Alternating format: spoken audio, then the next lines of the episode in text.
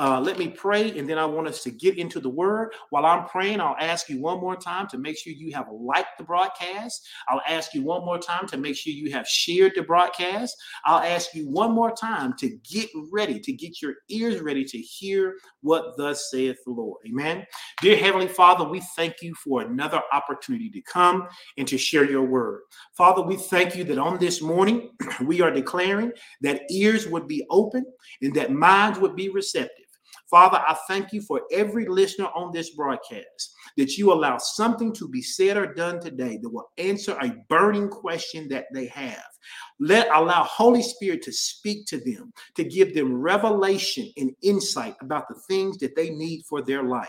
Father, as we begin to discuss growing into sonship, I ask that you would give each of us a burning desire to become closer and closer to you in relationship, that we would grow from being slaves to children into sons. And Father, we thank you that as we believe that you will do that for us, we give you praise in advance. We thank you for it. We give you honor. We magnify your name. We bless you. And we thank you that the things we ask in prayer, we receive them as done right now in your son, Jesus' name. Amen, amen, and amen. Y'all ready for the word? Amen. Listen, we used to always say this at church. I would say, hey, I am anointed to teach. And then the people would say, I am anointed to receive. And so this morning, I'm telling you, I'm anointed to teach this message. And I believe with everything in me that you are anointed to receive. Listen, we have spent the last, uh, this will be our fifth week, talking about growing into sonship, what it means to be a son of God, what it means to grow, that we can call, that we don't just call ourselves sons, but Holy Spirit confirms for us that we are sons of God. Listen, the first thing I want you to do this morning is I want you to type in the comment section, and I want you to type this. Say, I am growing and becoming. I am growing and becoming. That's going to be our theme for today, that we are growing and we are becoming. What are we growing in? We are growing into maturity. We are growing into um, to sons who obey their father, and we are becoming more and more like Christ. We are becoming more and more like Christ. So what I want to do with today's message, because this is this may be our final teaching Uh, in this particular series about sonship. Obviously, as you know, you can never exhaust the teaching of sonship. God can always show you more. But at some point, we kind of wrap up a series teaching, uh, and then we start to connect it with something else. And so what I want to do on this particular lesson, and we may come back and teach some more, depending on what Holy Spirit instructs us to do. But what we're going to do today is I want to kind of synthesize uh, some of the major points that we've talked about Uh, in the last five weeks. And then at the end, I want to spend a little time uh, on something that I felt like I kind of, I didn't skip over, but I just kind of mentioned it last week. And that's this idea about being receptive uh, and responsive uh, to Holy Spirit. And so uh, let's jump into this. I want to begin with Romans chapter eight. Verse fourteen and fifteen, it's been our foundational scripture. Uh, you should know this by now. It says, so as many as are led by the Spirit of God, they are the sons of God. It says, for ye have not received the spirit of bondage again to fear, but you have received the spirit of adoption, whereby we get to cry, Abba, Father. Now, this is important because he says in verse fourteen, for as many as are led by the Spirit of God. And so one of the things that we tell you all the time that we value in this ministry is you as an individual being able to hear from God. One of the most important things that you can have in your disposal as a uh, child of God is the ability to hear him for yourself. It's great to ask me what I think God is saying. It's great to ask your friends. The Bible says in the multitude of counsel, there is wisdom, or there is wisdom in the multitude of counsel, you know, but there's nothing better than you for yourself being able to hear from the Father. Why? Because he says, for as many as are led by the Spirit, then those are the ones who get called the sons of God. He said, and when you are being led by the Spirit of God, the great thing about that is that you do not receive the spirit of bondage to fear again. In other words, he says you don't receive this uh, adoption or this authority that would come into your life that would give you the opportunity to fear at every occasion. He says, no, that's not what you've been given. What you've been given, what you have received is a different spirit of adoption. The spirit of adoption you have received comes from the Father, and it allows you to cry out to him, Abba Father, to say he belongs to me, I belong to him, so that in any situation you are facing, you have an answer. Amen.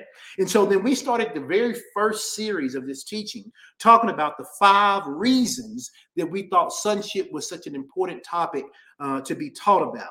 Number one, just as a refresher, we said we wanted to make sure that we build a foundation of biblical truth regarding our identity as sons of God. We wanted to build a foundation of biblical truth regarding our identity as the sons of God. What we wanted to do was to knock down this idea that just because you're born again, that that makes you a son of God. We've heard lots of people say that, and we've shown you in scripture that that is not true. That what happens is we start off as a creation of God. And then when we get born again, which is something that's necessary in this sonship journey, we become children of God. But then when we begin to grow into maturity in the same way that the expectation is, is for our own children to eventually grow into maturity so that they can handle certain things on their own, that's how God expects us to grow into sonship. So number one was to build a foundation of biblical truth regarding our identity as sons of God. Number two, we said we wanted to establish a framework for understanding how growth occurs in the kingdom of God. We've talked a lot about this. Training is necessary.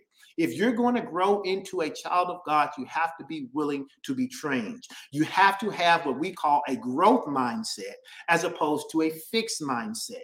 You have to be able to and willing to hear Holy Spirit even about the most minute and mundane things in your life, because everything he tells us is taking us through a path of growing into sonship.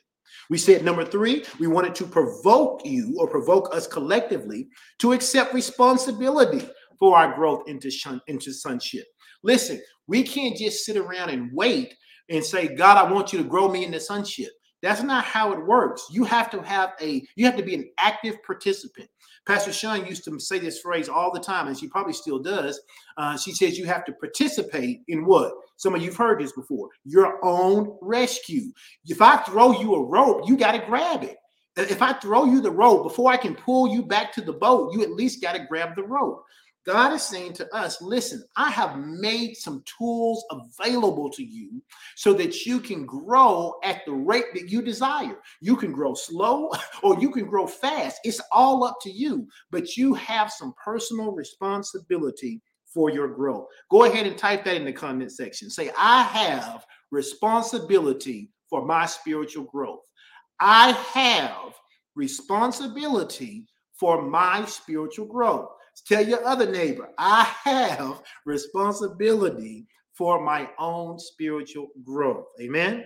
And then number four, we said the fourth thing we wanted to make sure that we established was that you to challenge us to engage Holy Spirit, to learn our identity and our kingdom assignment. We wanted to know, Holy Spirit, I am a son of God. What's my assignment in the kingdom? Because every son has an assignment. And while I might look at somebody else's assignment and may say, man, that looks like a great assignment, I want to know what mine is, because nobody can fill the assignment God gave for me but me, and I need to do it the best of my ability. I say all the time that if I could sing like Pastor Chris, y'all couldn't stand me. I would just sing. You ask me a question, I would sing everything you asked me. I would never just speak in a regular tone. But God didn't give me that as part of my assignment. So I have to be able to appreciate her for what she can do, but also understand that I need to embrace my assignment. And then number five, the fifth thing we said is that we wanted to reveal to you, and we want to reveal to us collectively, the importance of our individual sonship in the bigger plans of God. What do I mean by that? You growing into sonship, you growing and becoming the person God called you to be, it doesn't just impact your life. It impacts the life of everybody around you, and not just everybody around you, but everybody who's around them. And it keeps going exponentially. And so we wanted you to have an, an awakening to know that this growing into sonship is not just so you can get a new house. It's not just so you can get a new car. It's not just so you can go on vacation. Growing into sonship is about what it does for the entire body of Christ. And you, whether you realize it or not, play a significant role in that. We said last week that sonship does not happen overnight, and it does not happen without a concerted effort on behalf of the child of God. You have a personal responsibility in growing into sonship. It is important that you understand that when you get born again, yes, your spirit man becomes perfect in that instant. But you have a you have a soul, and that soul consists of your mind, your will, your imaginations, your emotion, and your intellect. And you have to understand that that part of you doesn't get radically changed just because you accept Christ into your life. Your spirit man, that one third part of you, becomes brand spanking new. The Bible says it becomes something that it never was before. You become a brand new creature, a create creation, a brand new creature in Christ. However, you still know all that other junk you knew. Uh, I used the example last week about the, the bottle of Coca-Cola. Listen, if you're a bottle of Coca-Cola and you get born again, it's like taking that glass of Coca-Cola and putting it in a brand new big bowl. Yes, you're in this new container. You're in this new space, but you're still full of junk.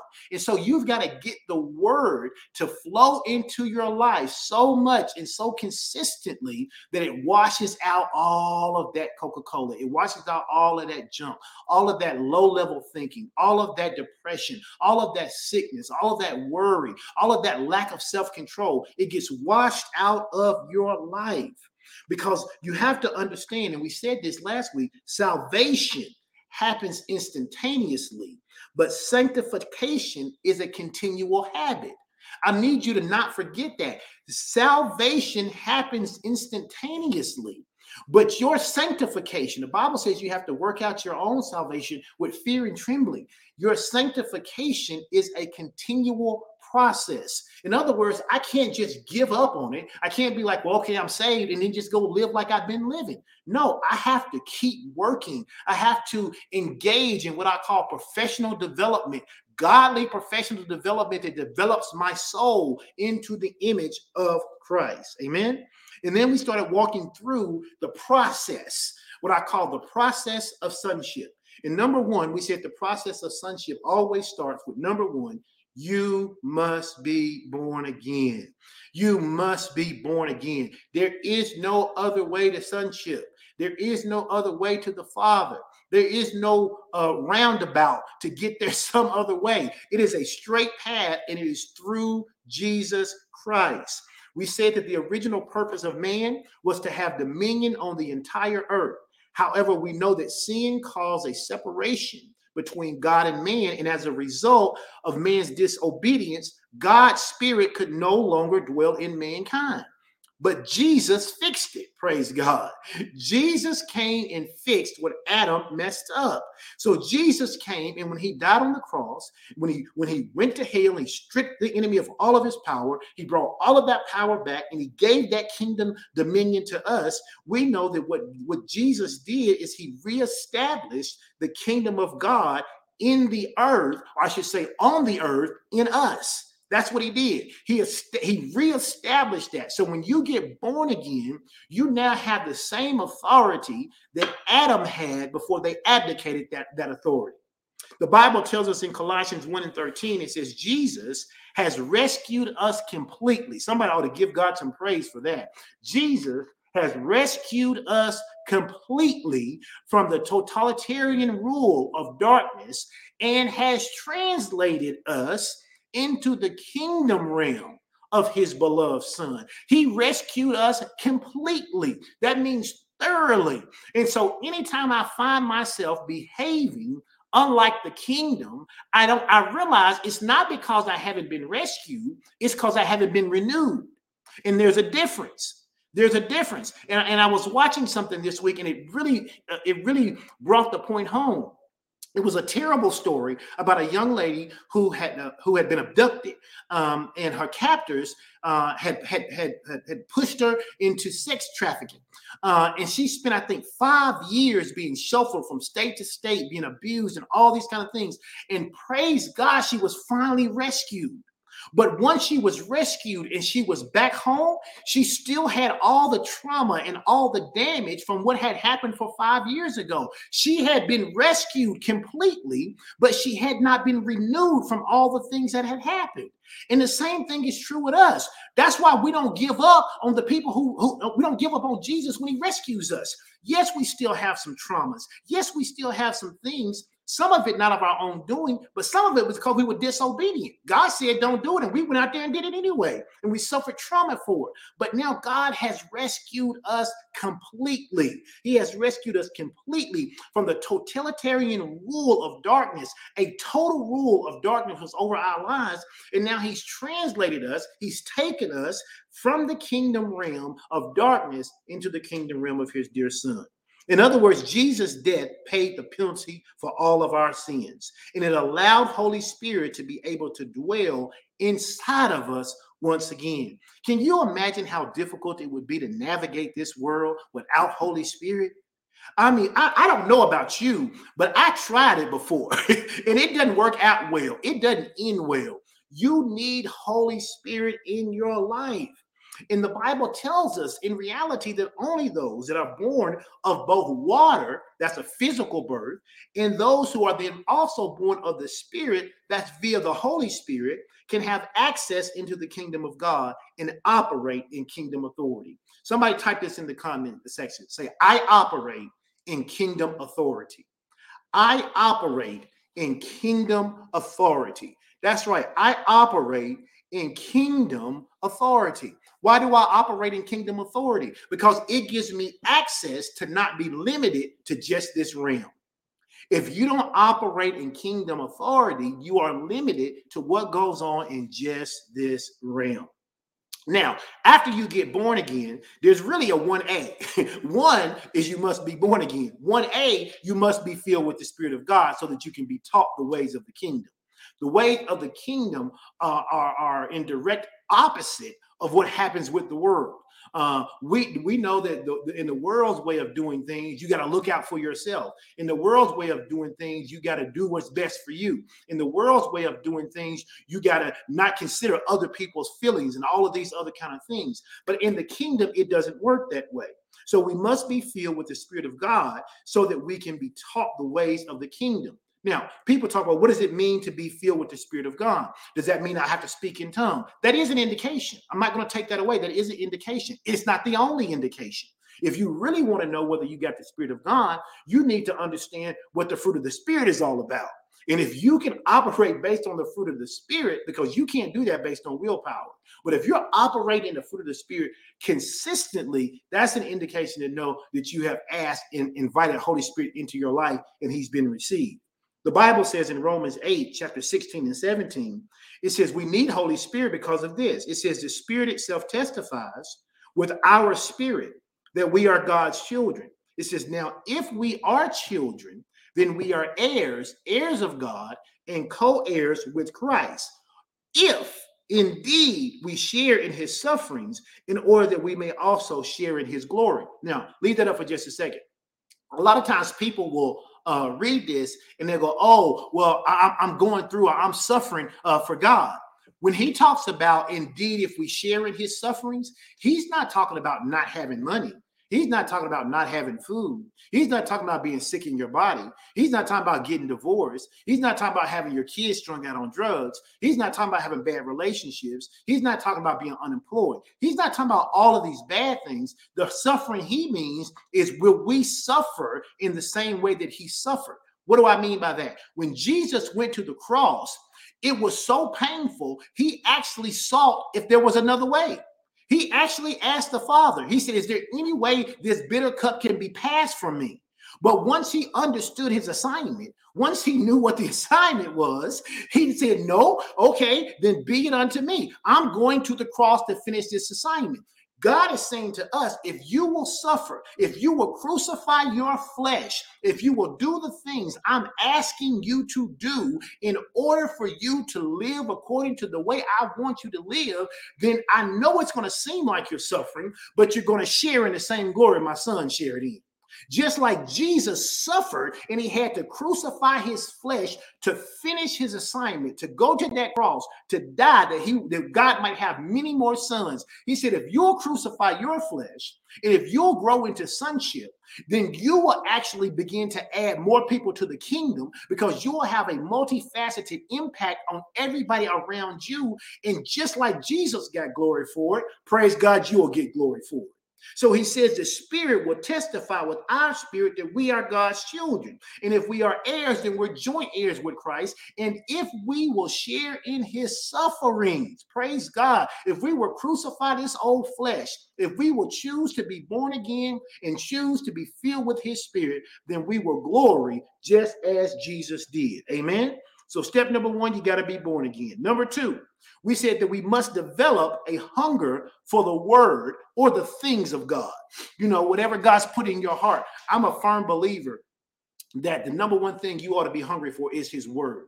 Don't get me wrong. I enjoy singing. I love it. I can't do it, but I love hearing good singing. I love praying. Uh, there are some people who could pray circles around me, and I love to hear them pray. I, I I I don't mind fasting. I've developed my flesh enough that when God calls me on a fast, I have no bad attitude about the fast.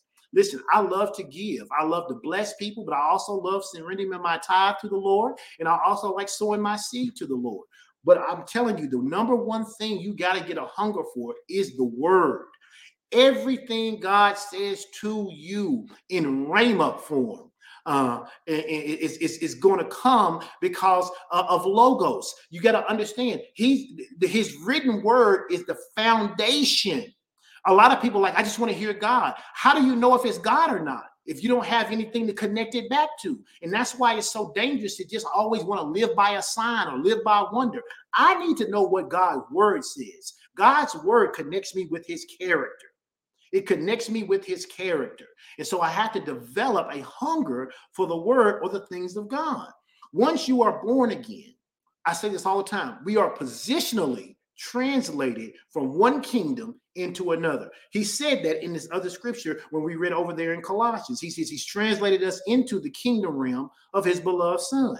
So when we get born again, he positionally translates us from the kingdom of darkness into the kingdom of his dear son. But my mind, my mind is still the old way. So I got to flood this mind with something new to get that old out of it. And what do I flood my mind with? The word of God. The Bible says this in Ephesians chapter two, verse one and two, and then Ephesians chapter four, verse four through six. He says, and you hath he quickened who were once dead in trespasses and sins. He says, where in times past ye walked according to the course of this world, according to the prince of the power of the air, the same spirit that is still working in the children of disobedience. Verse four says, but God, but God, but God, who is rich in mercy, for his great love wherewith he loved us, even when we were dead in sin, he still loved us. And he quickened us together with Christ. It is by grace that we are saved, and he has raised us up together and made us sit together in heavenly places in Christ Jesus. He says, listen, here's why you ought to want to have a hunger for God. Because even when you were dead in your sins, God was still reconciling you to Christ. Even when you was out there wilding out, when you was doing everything you knew you wasn't supposed to do, even when you were doing things that, that, that were unimaginable, God was still loving on you and still reconciling you back to Christ. So here's the question. How do we develop a hunger for the word of God? Because last week I told you you needed one, but I don't really, I didn't really go into telling you how to develop a hunger. And so someone asked me the question this week, and I thought that's a great question. I need to go back and take the time to talk about this. So how do we develop a hunger for the word of God? Let's assume you've been born again. Let's assume you've asked Holy Spirit to come into your life. Now you say, okay, I want the hunger to know more about God. How do I develop it? Number one, you've got to make sure you are feeding the new appetite that you have. You got to feed the new appetite. And you do it naturally. You ever had something you never had before and it's really good? I mean, like really good. Like by the time you finish eating, you thinking about the next time you're going to go back and get some of that again. You ever been to a restaurant and you say, oh, I never had that before. I'll try it. And it's so good that, that you really are thinking about the next time you, you're hungry, you're going to come back and get that same thing again. That's how the word of God needs to be. You have to feed the new appetite. If you are saved, there is some appetite in your heart. You don't even come to Christ unless there's an appetite in your heart. Holy Spirit is prompting you to come. You, sometimes you may come because you're sick and tired of being sick and tired of what's out there in the world, but at least it's a hunger for God. You have to feed that appetite. You got to set aside time to read scripture. You got to set aside time to hear sound biblical teaching. You got to make a deliberate effort to be in church and to hear the preaching of God's word. You have to feed the appetite you do have, or it will go away. It will not grow if you don't feed it. Why? Because you have an anti-appetite. You have something in you that has an appetite for something that's not the word of God.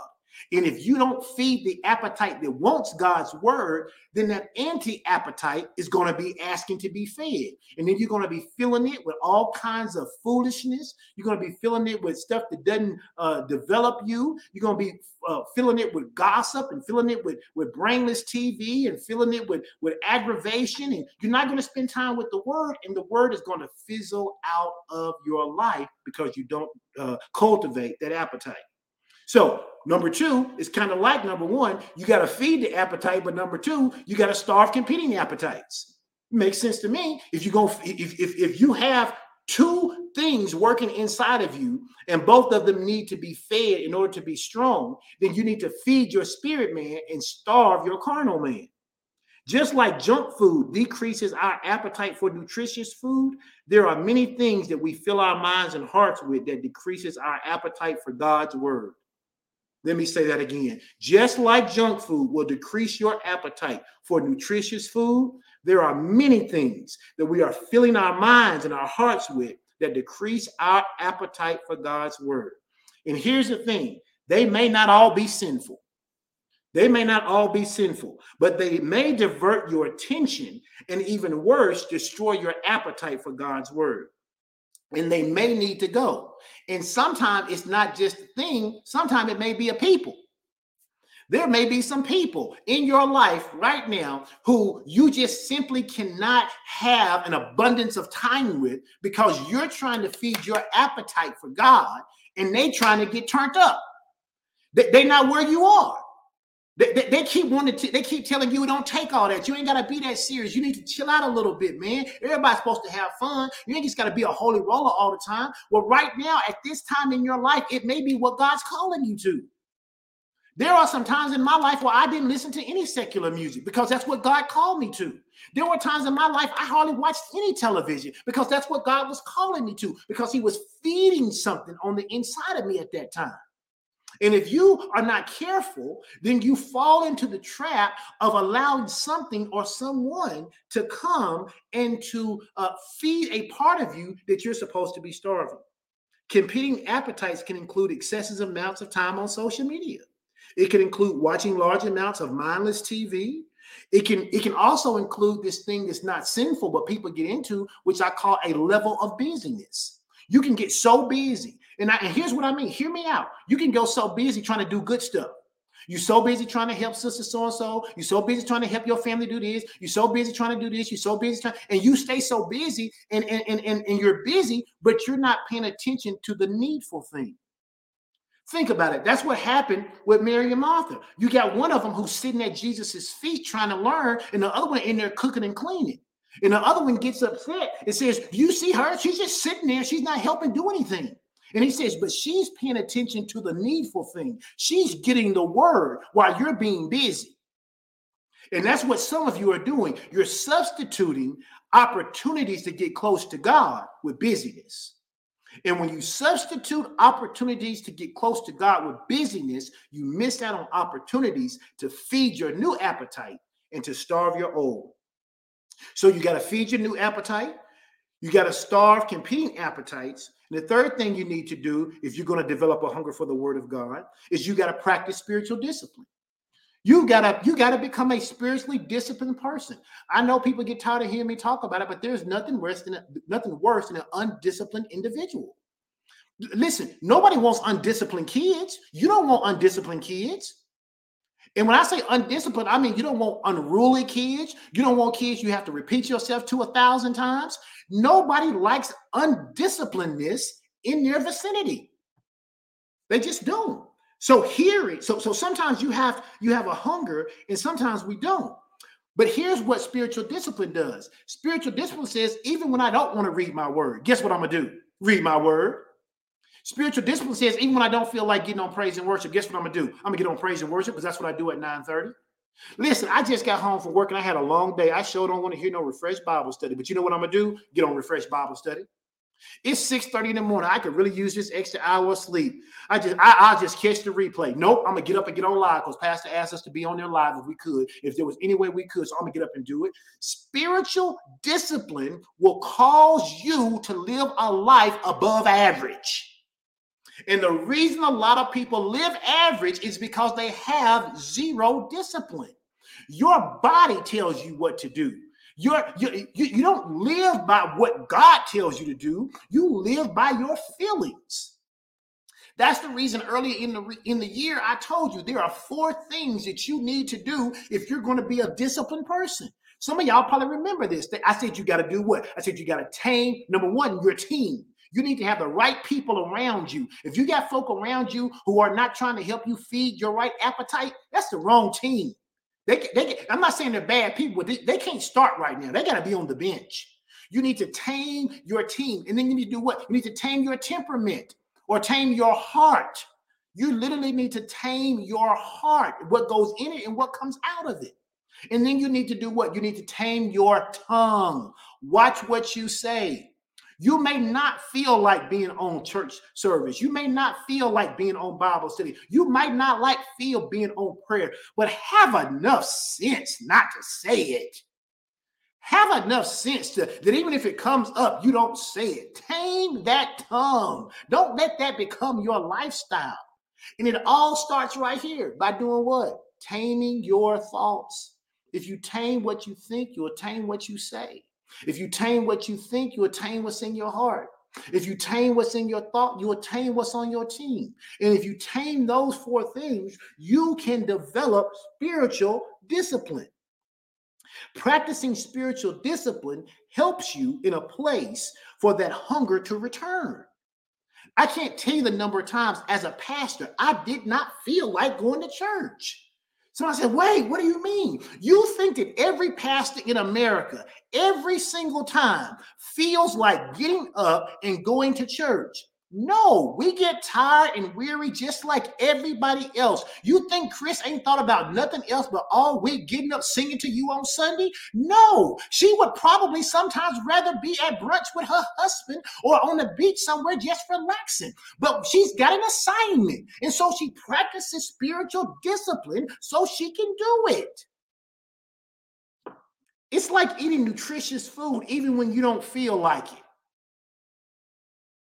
When you, when, when you, you're like, hey, okay, I need to lose ten pounds. In order to lose ten pounds, I, I, I need to eat better. Well, you don't feel like it. That Snicker bar looks a lot better than that salad. I know it does. That peach cobbler is freshly baked and it's got that lattice crust on the top of it. That's far better than Brussels sprouts. I know it is. But you know what? If you want to lose the ten pounds, you have to discipline yourself and you have to eat the Brussels sprouts instead of the peach cobbler. Listen, don't discount the benefits of developing a daily discipline. Listen, we're disciplined about other things in our life. At least I hope we are. You wash your face every day. You brush your teeth a couple times a day. You know, you, you shower daily. Every other day, I hope. I mean, you, you got some disciplines in your life already. And if you let those disciplines go, it diminishes the quality of your life. And so I'm saying to you, you got to practice spiritual discipline. And then the last thing you must do if you want to develop this hunger is that you have to apply the truths that you have learned. You must apply them. I can't tell you how many people can quote scriptures. I can't tell you how many people can tell you what it means in the Greek, what it means in the Hebrew. They can tell you all the culture. They can tell you all of the religious reasons why something happened. Baby, my question is, do you do anything with it? Do you do, do you apply it to your life? I, I know I, I know that you know what Revelation says about the seven seals, but can you practice love? How, can you do that part? Can, can you walk out anything practical for your own life? You have to be able to apply the truths that you have learned. Hearing without doing is both discouraging and inoculating. It is both discouraging and inoculating. If you only hear, and that's why people get frustrated with church, because they come to church and they learn a lot of stuff because they've been used to learning. They're good students. They can learn a bunch of stuff, but you can't do nothing with it. There's nothing more frustrating. And I know because I've been there before. Go you, especially with math. You go into a math class. The teacher will show you how to work nine problems, and you can work all nine of them problems with no problem. I mean, no problem at all. They give you a test and they change up one or two things in that problem. It throws you totally off. You're like, she ain't never taught me how to do this. Yes, she did, but you didn't learn it. What you did is just memorize what you saw, but you never learned to actually apply it. And that's why when something changed, you can't apply it to your life. I'm preaching better than you saying amen. God is trying to give you concepts and precepts. You're memorizing scripture and you're not applying it. And so when something happens that's outside the context in which you memorized it, now you can't apply it and now you can't be successful. You got to apply those truths that you have learned. On the other hand, applying the truth that we get from God's word, it makes changes that work toward conforming us into the image of Christ. If I learn about tithing, I got to tithe for it to work. If I learn about, about loving someone, I got to love them for it to work. If I learn about faith, I got to apply it in order for my faith to work. And so those are the four things that you need to do if you're going to develop a hunger for God. You got to feed the new appetite that you have. You got to starve competing appetites. You got to practice spiritual discipline and then apply, apply the truths that you have learned. Then we said the third process, because remember, we're growing and becoming. We're growing and becoming. The third thing we must do is we must submit to training. We must submit to training. We said we got to be born again. That's one. One A is we got to be filled with the Spirit. Number two, we said we got to develop a hunger for the things of God. And I gave you the four things you need to do to develop that hunger. This is number three. We must submit to training. We must submit to training. As I said last week, without proper training, we are prone to embarrass the family name. Without the proper training, we are prone to embarrass the family name. And in doing so, we also neglect the royal privileges of our new family status. We are in the new family, but our ignorance limits our freedoms in the family. We are in the new family, but our ignorance limits our freedom in the family. This is a prime example when you talk about the royal family. When you have somebody who marries into the royal family, they don't understand all the nuances of the family. And so until they do, it limits their freedom, or they end up doing things that embarrasses them or the family. That is the reason you got to develop this hunger for God's word so that you can submit yourself to training so you don't spend your life embarrassing yourself or the kingdom of God. Because you are in a new family, but your ignorance of how to operate in the new family is limiting your freedoms. When you don't know how the family works, you are restricted to operate under the guidance of tutors until we are grown enough, until we develop enough to the point where we can represent the family wholeheartedly. In essence, we have a king for a father, but until we have been trained, we are still ignorant of the king's culture. We are still ignorant of the king's customs. We are still ignorant of his courtesies, and we are still ignorant of his mannerisms. And as long as you are ignorant, and that word ignorant doesn't mean dumb, it means to be unlearned. As long as you are unlearned about the things that God would have you to know, then you are never able to operate in the freedoms that he would have for you. Training requires both receiving and applying the instructions that you have given. We said this last week. You cannot, you cannot grow without change. Go ahead and type that in the comment section. Say, I cannot grow without change. I cannot grow without change. And we won't read it all, but Hebrews five twelve through uh, Hebrews chapter five, verse twelve through Hebrews six, verse two explains all of this. And in essence, what it basically says is that, look, you have to understand that there's a time in our life where we receive milk, but there's another time in our life where we progress from milk to, to solid food. He says you shouldn't still be needing milk at a time where you're supposed to be eating solid food. He said there's a time where you ought to be helping those who are on milk rather than needing milk yourself. And so I encourage us as I, as we matriculate into sonship, as we take this journey and this process into sonship, that we do so understanding that we shouldn't always have to be revisiting what the Bible calls the elementary things. We shouldn't always need someone telling us we ain't got to cuss everybody out. We all not always need somebody telling us that we ought to pray. We don't need someone to always tell us that we ought to be operating and walking in love. Those are elementary things. He said, let's get on to some other things. And he uses this example. He says, like raising people from the dead. He said, let's talk about some, some real stuff, like, like, like healing cancer. Let, let, let's talk about some real stuff, like getting people up off their COVID bed. He said, let's, let's talk about some real stuff, not this stuff about not gossiping, not, not this elementary stuff that we shouldn't have to keep repeating over and over again. And then the Bible tells us in Romans chapter eight, verse five through eight, it says they that are after the spirit, what do they do? They do mind the things of the flesh. They, it says they that are after the flesh do mind the things of the flesh.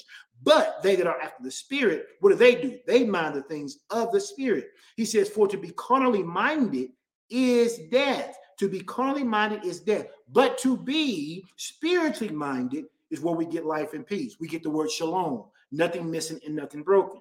He says, because the carnal mind is enmity against God, for it is not subject to the law of God, neither can it be. It says, so then they that are in the flesh, they can do what? They cannot please God. This is the reason we must submit to training, because as long as we remain in our flesh, read up, read what it says on the screen. So they that are in the flesh, what? Cannot please God. So you cannot be a pleasure to God, and you cannot receive the pleasures of God if you have not submitted to training and allow Holy Spirit to train you in the things of God so that you spend your time operating in the spirit rather than in the flesh. The Bible says in Philippians chapter two, verse five, it says, let this mind be in you, which was also in Christ Jesus, who being in the form of God thought it not robbery to be considered equal with God, but he made himself of no reputation and took up on him the form of a servant and was made into the likeness of men. And being found in fashion as a man, he again humbled himself and became obedient unto death, even the death of the cross. Why is that important? Because if you're going to submit to training, you got to be humble. You got to be humble. You, you, you can't always assume you know it all. And just because you heard something one way doesn't mean that you heard it the right way. I tell I, I, all the time, I am open for revision. I tell Holy Spirit, I'm open for revision. Somebody go ahead and type that in the comment section. Say, I am open for revision. Because here's what happens. You may have learned something ten years ago, and the person who taught it to you may have been very sincere in the way they taught it to you. But then Holy Spirit comes and say, okay, now you've got more revelation. Now I can explain some things to you. What you understood about that is not the way you should understand it. You got to be open for revision from Holy Spirit. That's why we're always growing and becoming.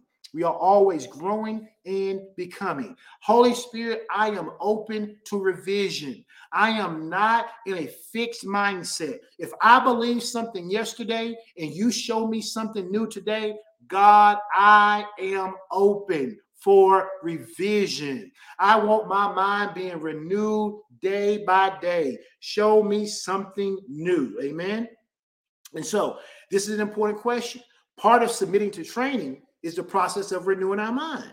If I'm going to submit to training, if I'm telling the Lord I'm open for revision, then it's important that I understand what the process is for renewing my mind so I don't fight against God when the renewing process takes place.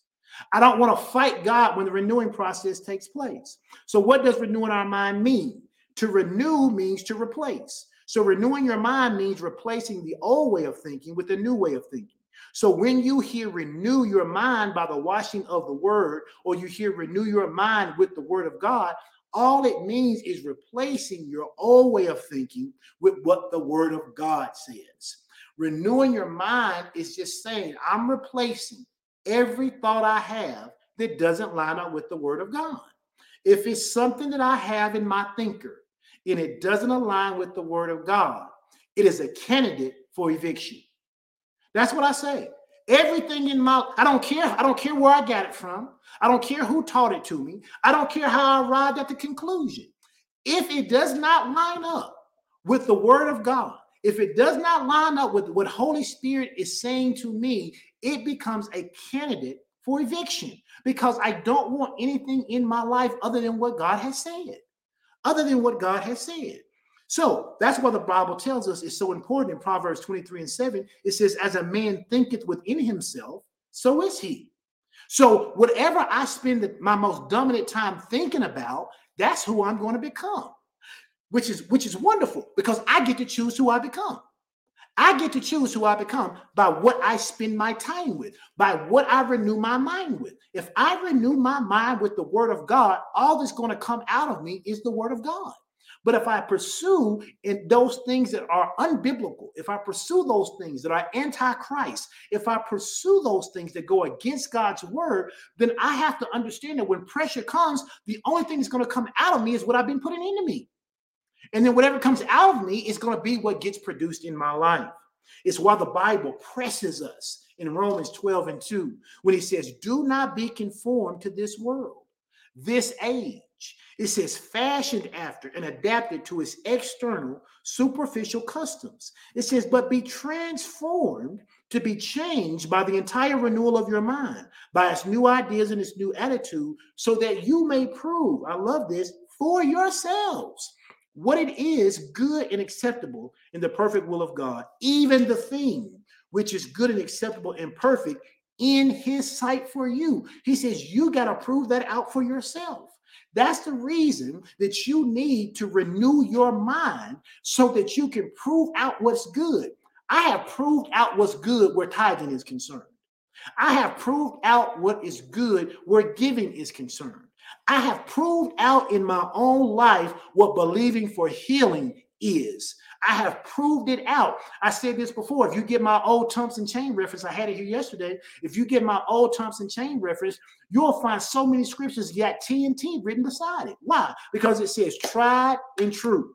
Tried and true. I have tried God on some things, and he has been true to his word. So now those things are solidified for me. You can't talk me out of them. God doesn't want us to think like the world thinks. His word is life, and his word is health. It is full of promises, it's full of abundance, it's full of healing, and it's full of deliverance. And this is the life that he wants for us, and this is the life he's promised to us. If you look at Jeremiah twenty-nine and eleven, he declared it before we were ever in this world. He says, for I know the plans I have for you, declares the Lord. They are plans to prosper you and not to harm you, plans to give you hope and a future.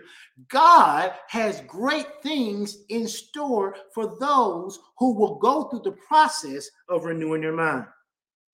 I like what the Voice translation says, because the Voice translation says the same thing, but at the end of the Voice translation, he adds this at the end. He says, for I know the plans I have for you, says the eternal uh, plans for peace. He says, not of evil. He says to give you a future and a hope. But I like what comes after the, after the dash, and to never forget that.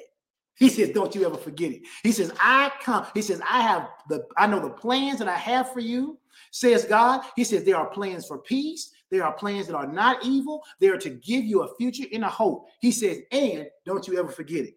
Don't you ever forget it. In other words, no matter what's going on in your life, don't you forget what I said I had plans for.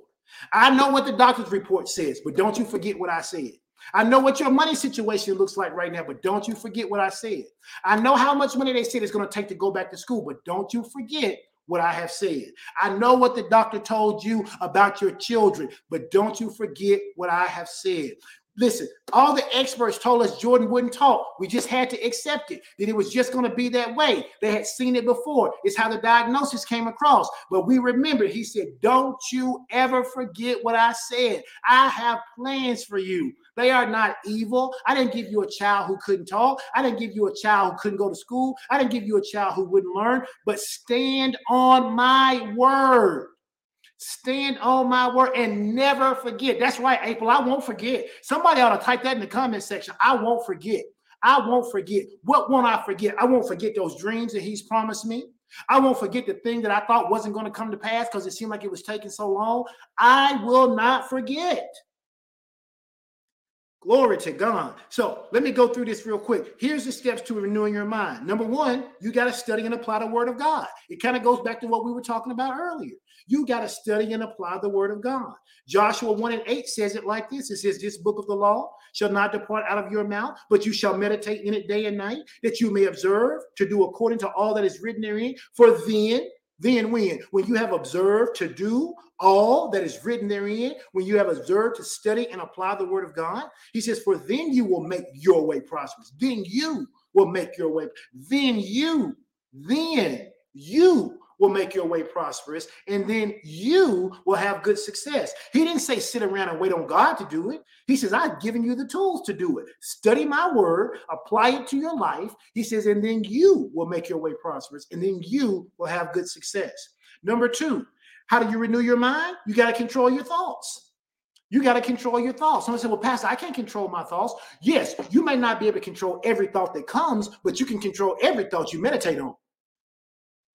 You got to control your thought. Second Corinthians ten and five says, how do we do that? By casting down imaginations and every high thing that exalts itself against the knowledge of God. And we bring into captivity every thought to the, to the obedience of Christ. So everything I'm thinking that doesn't line up with God, I, again, it becomes a candidate for eviction. It becomes a candidate for eviction. Somebody says something to me I don't like, I'm going to match their energy. That, that doesn't go along with what God says. So it's a candidate for eviction. It's a candidate for eviction. Somebody flipped me off while I'm driving on the road. I cussed them out. Nope, that goes on, that goes against what the word of God says to do and to behave. So it becomes a candidate for eviction. I cast down every imagination and every high thing that tries to exalt itself, place itself above the knowledge of God. But I can't do that if I don't do number one, if I don't know the knowledge of God.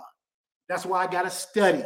That's why I got to apply. So I know what the knowledge of God is, so I can then bring that thing into captivity to the obedience of Christ. So number one, I got to study and apply the word of God. Number two, I got to control my thoughts. Number three, if I'm going to renew my mind, I got to watch what I am feeding my mind. We talked about that earlier, earlier about feeding the new appetite and starving the old.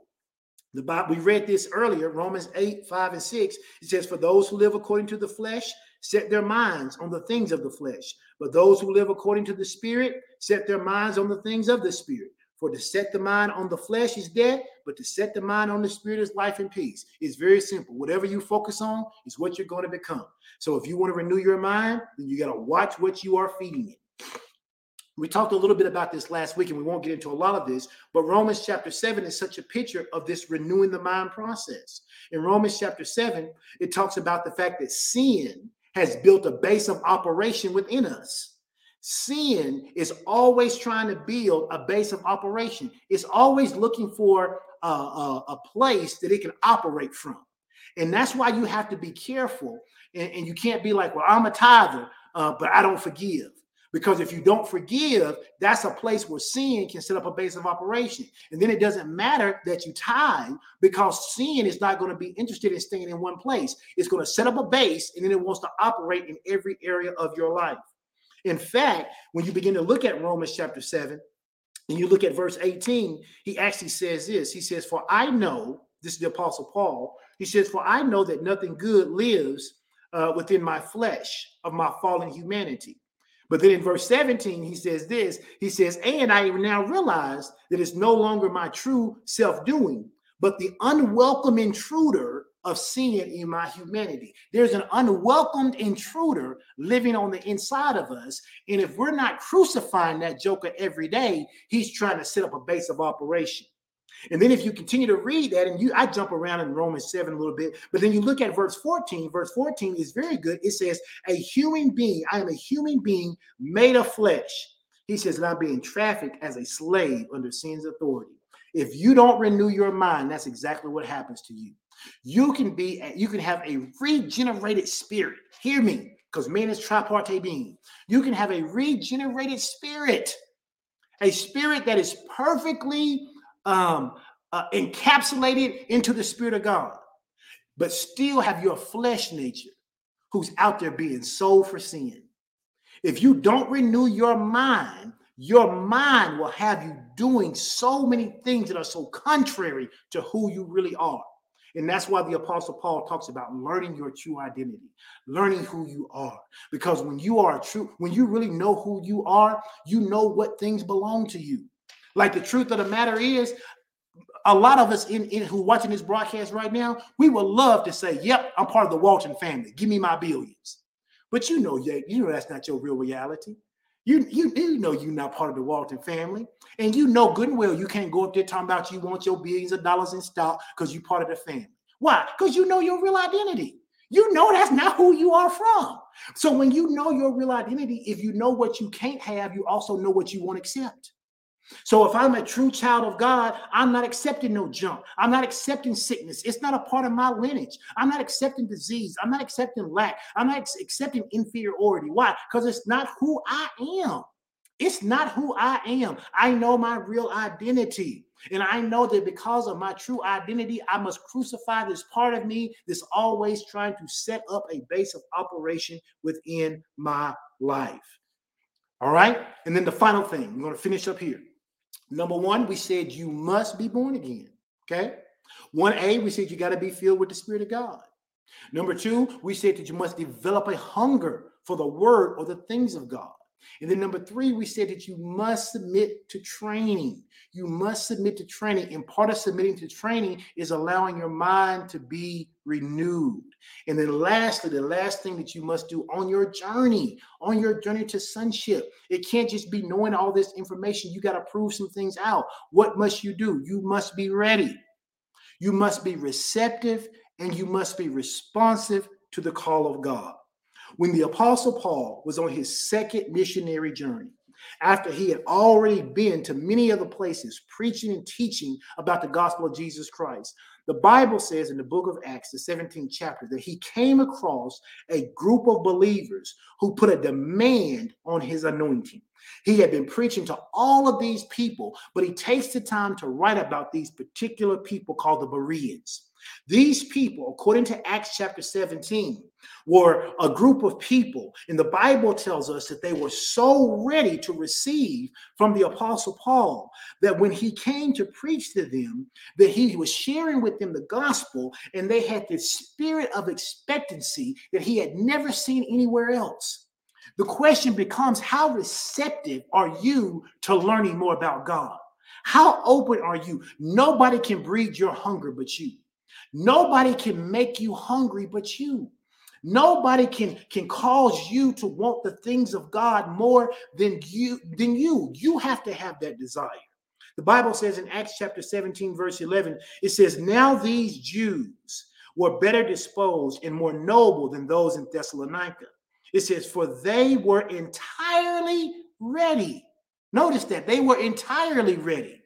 And accepted and welcomed the message. What message? The one concerning the attainment through Christ of eternal salvation in the kingdom of God. It says they were, they were, they were accepting and welcoming it with inclination of mind and eagerness, searching and examining the scriptures when? Daily. Daily. To see if these things were so. They heard this teaching and they couldn't get enough of it. I'm wanting a group of people who say, you know what? I hear God's word. I can't get enough of it. I can't get enough. Of, I, I'm, I'm insatiable about God's word. I want more and more of what he has. I want more and more what God has, because having more and more what God has brings me closer and closer to this place of sonship. When we talk about being receptive, when we talk about being ready, when we talk about being responsive to the things of God, here's all I'm saying. Sons of God come ready for a word from God. Sons of God come ready for a word from God. They are then receptive to the move of God, and then they are responsive to what it is that God is saying. You want to know whether or not you're operating in sonship? Are you always ready for a word? Or are there times in your life you don't want to hear what God got to say about it? You're just going to do what you're going to do. because that's what children do. Children, children know when, when children get an attitude, they don't want to hear what their mama and daddy got to say about nothing. If mama and daddy ain't agreeing with me, I don't want to hear it. And in fact, I know mama and daddy ain't going to agree, so I'm just going to do it anyway. I'm just going to do my own thing. But sons don't want to do anything without hearing what the Father says. Jesus demonstrated that. He says, I can only do what the Father has told me to do. I can only say what the Father has told me to say. Sons of God come ready for a word from God. And then they are receptive to the move of God. The Bible says we must be willing and obedient. Willing and obedient. Notice he didn't say you got to be obedient and willing. He says you got to be willing first, then become obedient. I gotta, I gotta want to know what God says, but before God's ever said it, I gotta be willing in my heart to move in whichever direction He says. He says, so I gotta be. A son has to be ready for God's word, and then he's also receptive to that move of whatever God's going to say. And then whatever God says, even if it goes against what He had planned to do, a true son is responsive to doing what the Father has said and not his own agenda. He's not concerned about his own agenda, his own reputation. A true son is able to humble himself enough to do what the Father says. One time, Fred Price gave an example of this, and I'll never forget it. There was a man of God who was serving Fred Price as one of his associate pastors. And, the, and Fred Price had told the man that he knew God told him to go out into ministry. And it was like five years later, the man went to Pastor Price and said, I believe this is the time. Pastor Price went back and prayed about it. He came back and he said, I don't think this is the time. Because that man was a son of God, he did not strike out. He waited another five years. And five years later, the man went back. It's been ten years to, to Apostle Fred Price. And he says, I think it's time for me to go out now. Will you pray about it? Apostle Fred Price prayed about it and said, I don't think it's the time. I don't think it's the time. The man was wanting to be in ministry. He wanted to be a pastor, but he submitted himself to the person whom God called him to, to the person he said was his father, and he waited another five years. On the fifteenth anniversary of that man waiting, Apostle Frederick Casey Price blessed him and said, I believe this is the time you're supposed to go out and you're supposed to establish your ministry. And in fifteen years, he served Pastor Price with a gladful heart. And the day he opened his ministry, three thousand members joined his church. three thousand people joined his church. Somebody said, well, he could have had them three thousand people fifteen years ago. He'd have flopped if he'd have left before then. He'd have absolutely fell on his face. But because he understood the father-son relationship, and because he knew that his father in the ministry only wanted what was best for him, even when his own desire was to go out and do a thing that he knew God had called him to do, he humbled himself and he waited until the appropriate time till his father blessed him. And that's what sonship looks like. That is what son, you don't know sonship until it's tested. You don't know that you're a son of God until God tells you you ain't supposed to be with that person, but you done already allowed your emotions to get caught up. You don't know what sonship is until you saved up for that vacation and God tells you to sow that seed into somebody's life to help pay their rent. You don't know what sonship is like.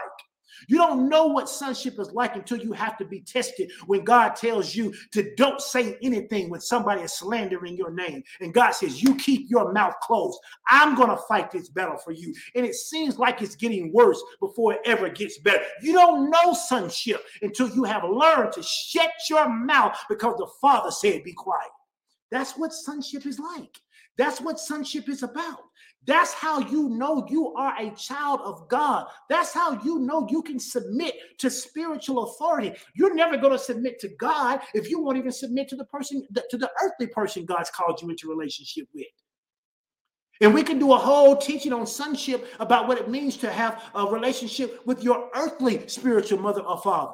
And people can say what they want to. And yes, people have abused that relationship, but because somebody abused it doesn't make it wrong. Doctors have abused patients, but if you get sick, you're going to the doctor.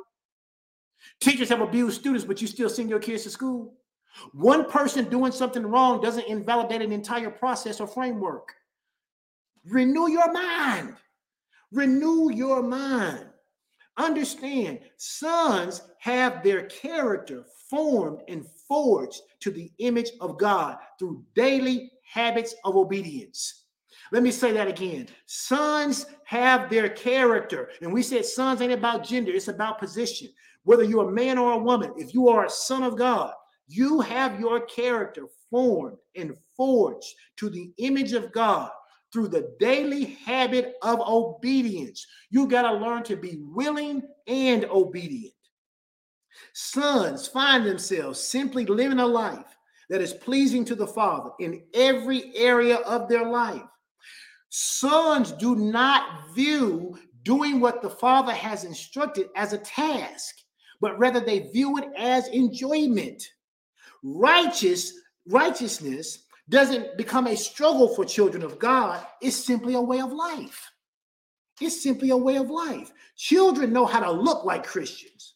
Sons know how to live it. If you're just a basic child of God, you might look like you are a, a, a Christian because that word means to be Christ-like. But sons are like Christ. They are like Christ. Sons act like their daddy wherever they go. Sons act like their daddy wherever they go. Whether they're at the grocery store, whether they're at the ball game. That's why when people used to ask us, they don't really do it anymore because I guess we answered enough. But Pastor Sean and I like going to Vegas. We say, y'all go to Vegas? Y'all go to Sin City? Baby, you can sin in Camden. You can sin, you can sin in Des Arc. You, you can sin in Wynn. You can sin in, in Lake Village. You understand what I'm saying to you? Sin ain't about a place. You can get as much sin in the smallest town in America as you can anywhere else. But sons act like God wherever they go. So whether I'm in Vegas, whether I'm in L A, whether I'm in New York or Miami with the boys, listen, we, I, I'm, I'm a child of God. I'm hearing God wherever I am. Why? Because if you renew your mind, everywhere you go, your mind goes. And so you are this, you are a child, you are not a child, but a son of God, regardless of the situation. I'm not converting back based on who my company is. And if I am, I need to tame my team. And so those are the things you need to do. Number one, got to be born again. one A, got to be filled with the Spirit of God. Got to. It's important. You got to be filled with the Spirit of God. You got to be able to hear God. That's why, Pastor Sean, when you come to us, somebody came to me this week asking me some major question. I was like, what did God say? They said, well, I just wanted you to tell me what to do. No, sir. No, ma'am. What did God say? And then number two, you got to develop that hunger. You got to develop a hunger for the word, for the things of God. Listen, go ahead and type this in the comment section. Say, I love what God loves. I love what God loves. I love whatever God loves. I love it. And so I'm developing a hunger for the things of God. And number three, I'm willing to submit myself to training. I am willing to submit myself to training. And part of that is renewing my mind. So all those steps we talked about renewing your mind, I'm willing to engage in the process because I know that at the end of the day, I'm going to be better. If you want muscles, you got to lift the weights. It's, you, you're just not going to get buff just sitting there. It's just not going to work. You're not. You, they, they, they need some stress, some tension, and some pressure if you're going to develop some, some muscles. And then number four, I got to be uh, receptive. I got to be responsive. And I got to be ready for the word of God. I got to be ready to, to move when the Father says move. If you will practice those things on a consistent basis, and some days you may not do so great. Other days you may be better. Don't beat yourself up, but get back on path. Practice these things. I, I, got, I, I, I gave my life to Christ uh, in September of nineteen eighty-six. And since that time, I've made so many mistakes in between. But you know what? Every day, God's teaching me better and better and better. I'm better today than I was in eighty-six. When I say better, I mean I'm more, I'm more mature than I was in the things of God from, from nineteen eighty-six. Why? Because every day, God is growing me up. He's growing me up. That's why we said earlier, I am growing and becoming. I am growing and becoming, and I am open to revision. I am growing and I'm becoming, and I'm open to revision. I'm growing and I'm becoming, and I am open to revision. And if you will do that, I can promise you, I can promise you that you will begin to love what God loves. You'll begin to fall in love with the things of God. You'll begin to fall in love with everything that God has for you. That, you know, Chris, as, as she finished her, her praise and worship, um, this morning, she started singing that song. She said, I want to be tried by fire. I want to be tried by fire. God, I want to be tried by fire. Why? Not because you're going to kill me, but you're going to consume everything that's not like you. Everything that's not like you, God, I want you to burn it up. I call it ashes in the name of Jesus.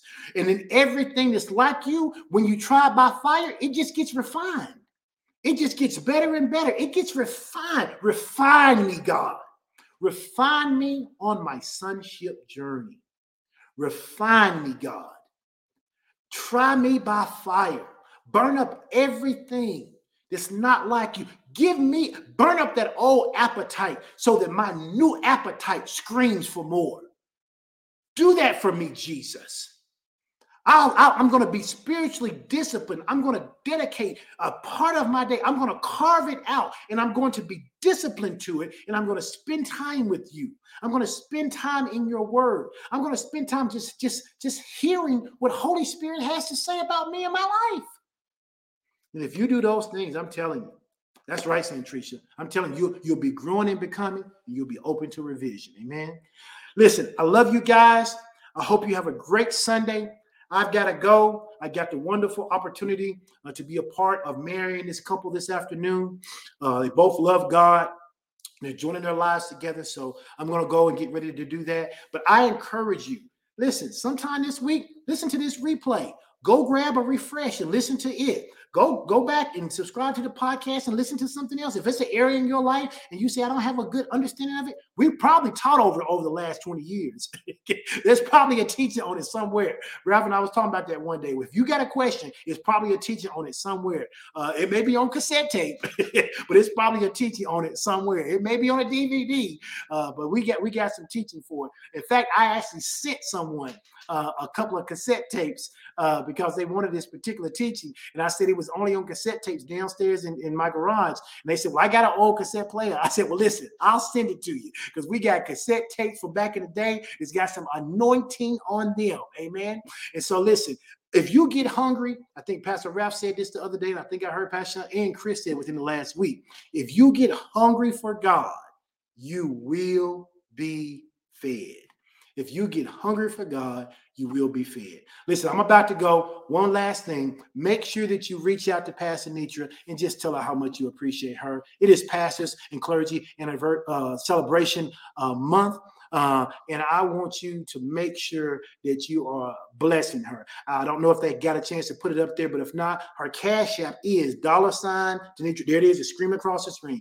Dollar sign Tanitra Buffington. Listen, be a blessing to her. She's a blessing to us. We couldn't do what we do without her. Uh, and and, and the, the prayer team couldn't do what they do without her. And our children's ministry couldn't do it either. And so we just love her. We appreciate her. And if you didn't get to bless Pastor Chris, it ain't too late. You can be a blessing to her too. We just love Love everybody who serves with us at Fellowship of Champions, and we want to honor them in this month. God bless you all. Have a wonderful, wonderful day. Again, they'll put the link up for giving, uh, and if you want to give, you can do that through Giveify, PushPay, Tithely, or uh, PayPal. Honor God with your tithe. Sow your seed. Be blessed. God bless you. Have a wonderful day.